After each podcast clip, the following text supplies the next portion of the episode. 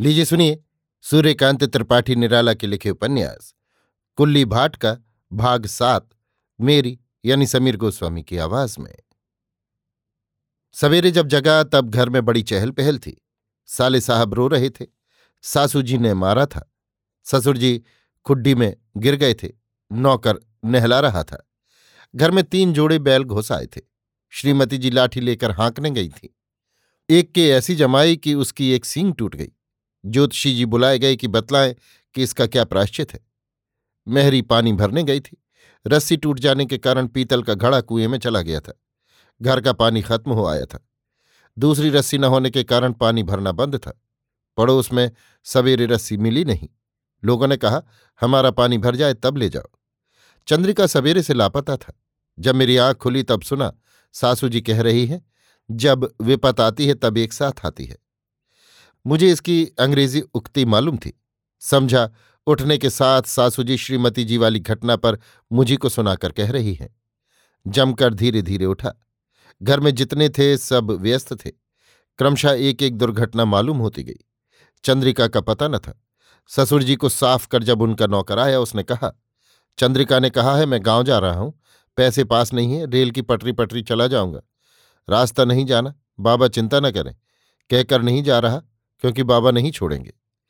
फिर उसने अपनी तरफ़ से कहा कि मुझसे कह गया है कि मैं किसान आदमी हूँ, मेरी नौकरी न रहेगी तो मुझे इसकी चिंता नहीं, किसानी और मजदूरी कर खाऊँगा।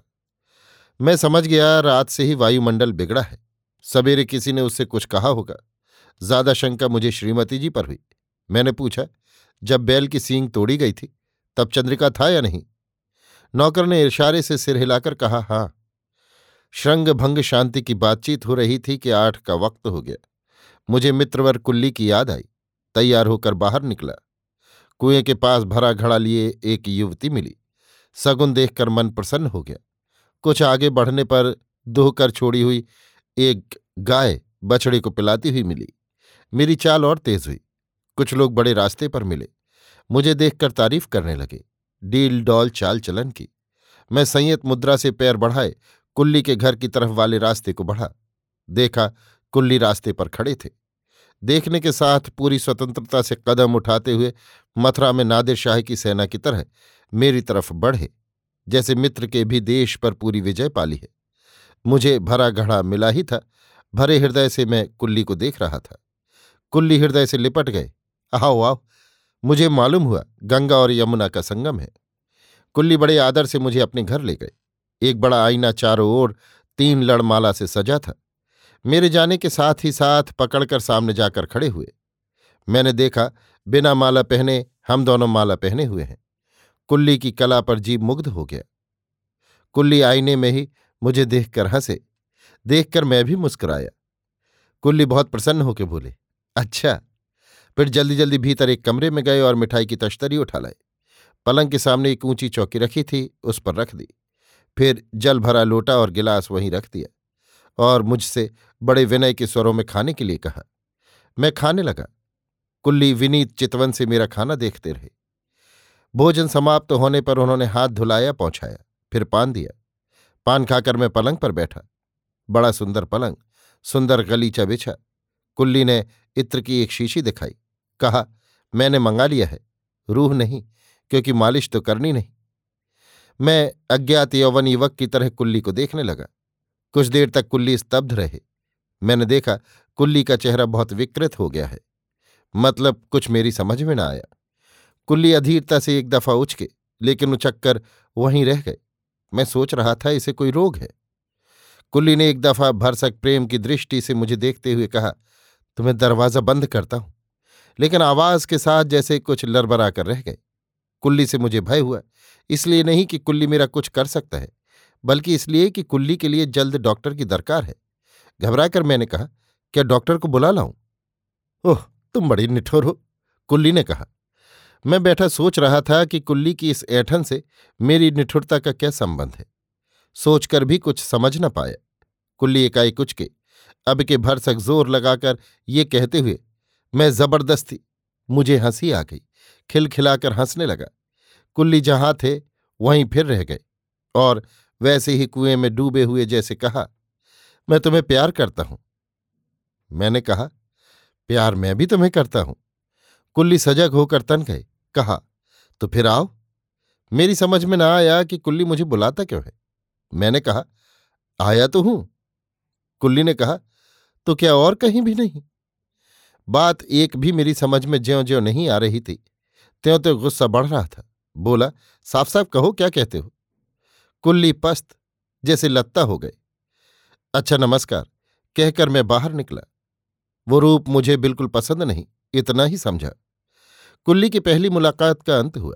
मैं घर आया, मेरी तरफ़ से चारों ओर सन्नाटा, जैसे होकर भी ना हो। सबको सविनय अवज्ञा करते देखकर मुझे पिताजी की याद आई। मालूम हुआ पिताजी बहुत अभिज्ञ मनुष्य हैं। उन्होंने ससुर जी की चाल का एक वाक्य में जवाब दिया और यहाँ का सारा वायुमंडल गहरा उठा। मैं ऐसा हूँ कि वाक्य पर वाक्य चढ़ते हैं, मैं जवाब नहीं दे पाता। बिल्कुल व्यवहार की वाणी में सासू जी ने पूछा, भैया कहाँ गए थे? मैंने उस समय झूठ बोलना पाप समझा। कहा, कुल्ली के यहाँ। अधिक बढ़ाकर कहना भी उचित नहीं मालूम दिया। सासू जी मुँह की ओर देख कर रह गईं। शाम से ही वो निशंक थी। श्रीमती जी के उठ जाने के बाद से तो शंका का लेश न रह गया था। सवेरे से निशंकता के साथ निर्भय आचरण भी शुरू हो गए थे। मेरे जाने तक गति में चारुता आने लगी थी। मैंने सोचा, हौसला तोड़ दिया जाए। चंद्रिका के चले जाने से मैं लंगड़ा हो गया हूँ। कहा, बैल की सींग ही नहीं तोड़ी गई, मेरा पैर भी तोड़ा गया है। बैल की सींग के लिए तो आपने प्राश्चित किया कराया। मेरे पैर के लिए क्या इलाज सोचा है? सासू जी पैर पकड़कर बैठ गई। कहाँ देखूँ? मैंने कहा, अपनी बेटी को बुलाइए। सासू जी ने कहा, बिटिया, रात को पैर दबाने के वक्त तुमने भैया की नस तड़का दी है। यहाँ आओ। हमसे ये क्यों नहीं कहा? कहा? शंकित दृष्टि से देखती हुई श्रीमती जी आई। फुटबॉल खेलते खेलते मेरे दाहिने अंगूठे में गुम्मड़ पड़ गया था। बाएँ हाथ से दाहिना अंगूठा मोटा मालूम देता है। सासू जी को कुछ नज़र न आया। मोटा अंगूठा देख पड़ा तो पकड़कर कहा, ये है। फिर स्वगत कहा, यही होगा। फिर अपनी बेटी से बोली, देखो बिटिया, उससे मोटा जान पड़ता है ना? उनकी लड़की चिंतित भाव से बोली हाँ। फिर माँ की अनुवर्तिता की, वो भी पकड़कर देखने लगी। सासू जी ने कहा, क्यों भैया, हल्दी चूना गर्म कर दे? मैंने सोचा जिसने पैर पकड़ा उसे माफ़ करना चाहिए। इस समय चंद्रिका की बात रहने दी जाए। वैराग्य से कहा रहने दीजिए। बड़े स्नेह से सासू जी ने कहा, नहीं, रहने क्या दिया जाए? जाओ तो बिटिया, हल्दी चूना गर्म करो। मैं, जो सुलह हो जाए, जंग होकर सोच रहा था, इसलिए रहस्य को बाद में ही रहने दिया। श्रीमती जी हल्दी चूना गर्म करने लगीं। अभी आप सुन रहे थे सूर्यकांत त्रिपाठी निराला के लिखे उपन्यास। कुल्ली भाट का सातवां भाग, मेरी यानी समीर गोस्वामी की आवाज़ में।